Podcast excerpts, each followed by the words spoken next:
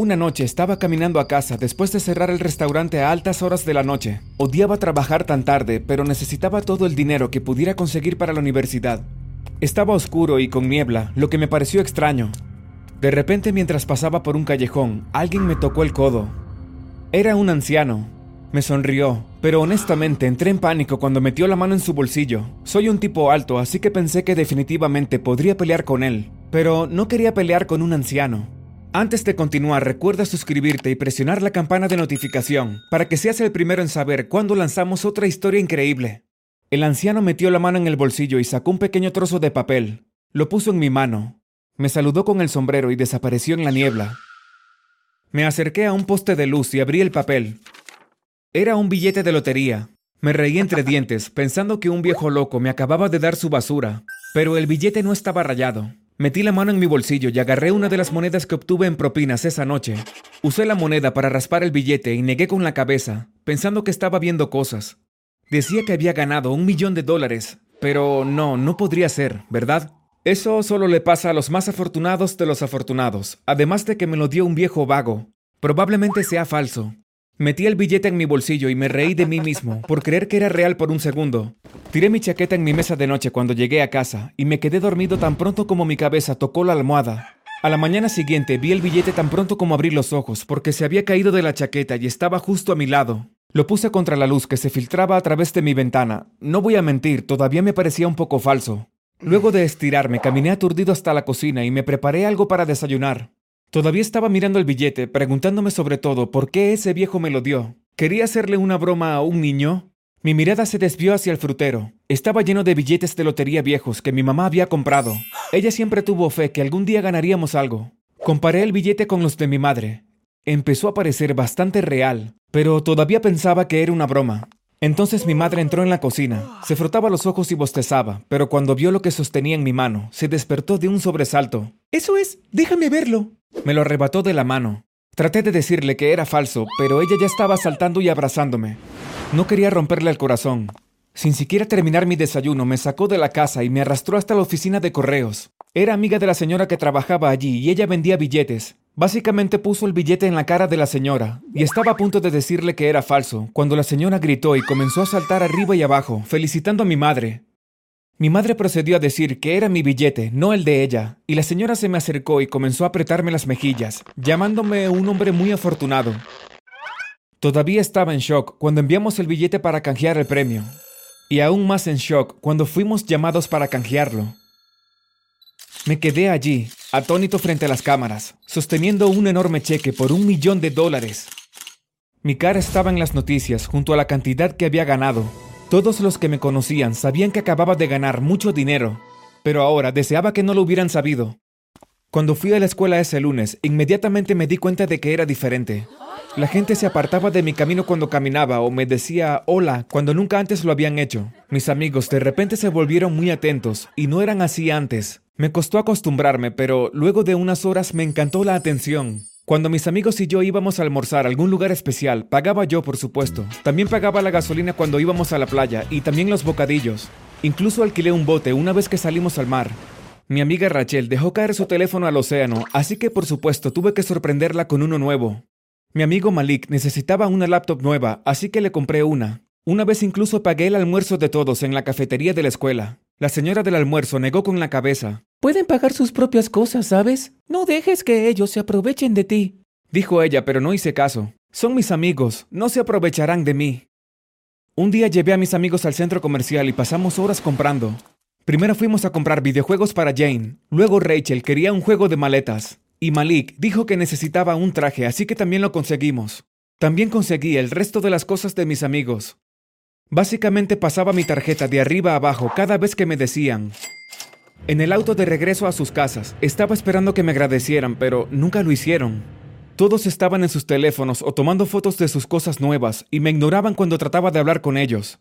Estaba un poco molesto. ¿Así era como se sentían los padres? Mis amigos apenas dijeron adiós cuando los dejé en sus casas. ¿Qué diablos? Estaba enojado cuando llegué a casa. Sentí que mis amigos me estaban usando, exactamente como la señora del almuerzo dijo que lo harían.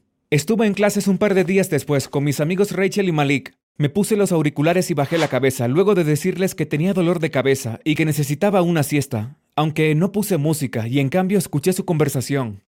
Deberías tirarlo en la basura o algo así, o simplemente dárselo a otra persona. Le dijo Rachel a Malik. Sí, creo que haré eso. Apuesto a que me conseguirá uno nuevo sin pensarlo dos veces, dijo Malik riéndose. Cuando sonó la campana para el almuerzo, bostecé y fingí rascarme los ojos. Vi como Malik pretendía tirar accidentalmente su teléfono a la basura en el frente del salón de clases y reírse con Rachel. Estaba tan molesto. Lo saqué y fingí que no veía nada.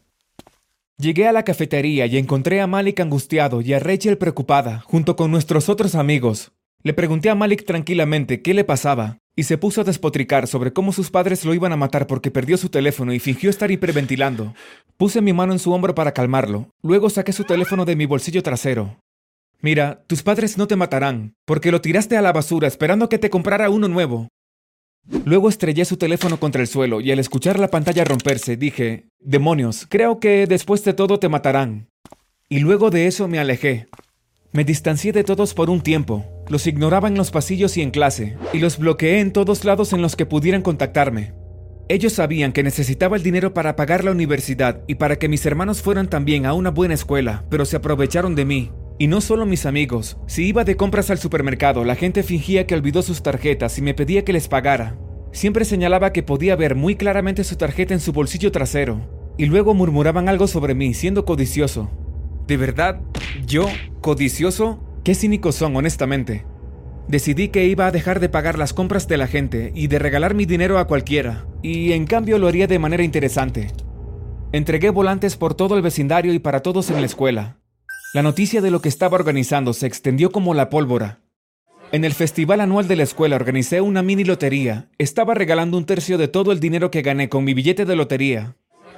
Ese año el festival fue más grande que nunca, había más de 100 personas en los terrenos de la escuela, con la esperanza de conseguir un billete y ganar algo de dinero. Había un montón de carpas con comida y atracciones y cabinas para niños. Mientras caminaba me di cuenta de que la gente estaba emocionada. Y debían estarlo porque todos pensaban que iban a ganar. Dejé notas con las personas cuando les entregaba volantes o les decía en persona que iban a ganar. Les dije a todos que si se lo quedaban les daría el boleto ganador. Finalmente llegó el momento del sorteo. La gente se reunió en el campo de fútbol y yo andaba con una bolsa llena de billetes con números. La gente se reunió en el campo de fútbol y yo andaba con una bolsa llena de billetes con números. La última persona que recibió un billete fue Mary Ann, la señora del almuerzo. Sin embargo, su boleto no vino de la bolsa, salió de mi bolsillo. Ella parecía cansada de haber trabajado todo el día. Se sentó y la vi frotándose la rodilla. ¿Aún te molesta esa rodilla, Marianne? Le pregunté. Mm, sí, el doctor dijo que está bastante mala. Respondió ella, muy desanimada.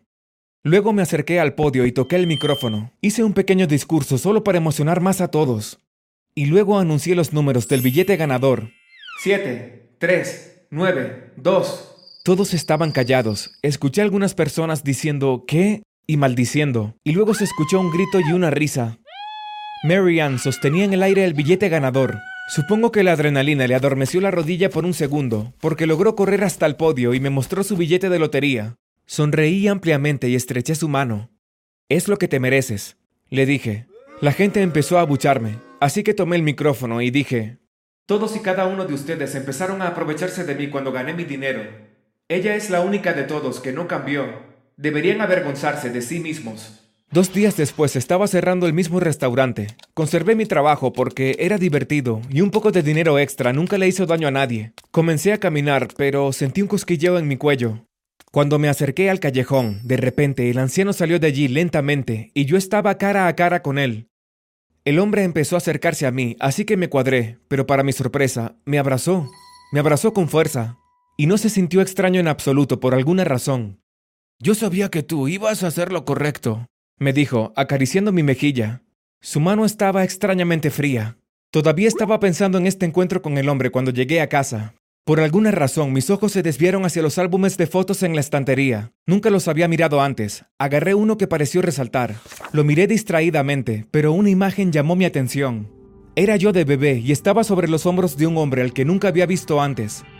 Ahí fue cuando me di cuenta. El anciano era mi abuelo. El abuelo que había fallecido cuando yo era muy joven. Cuando le cuento a la gente esta historia, se asustan. Pero honestamente, todo lo que yo siento es calidez y felicidad.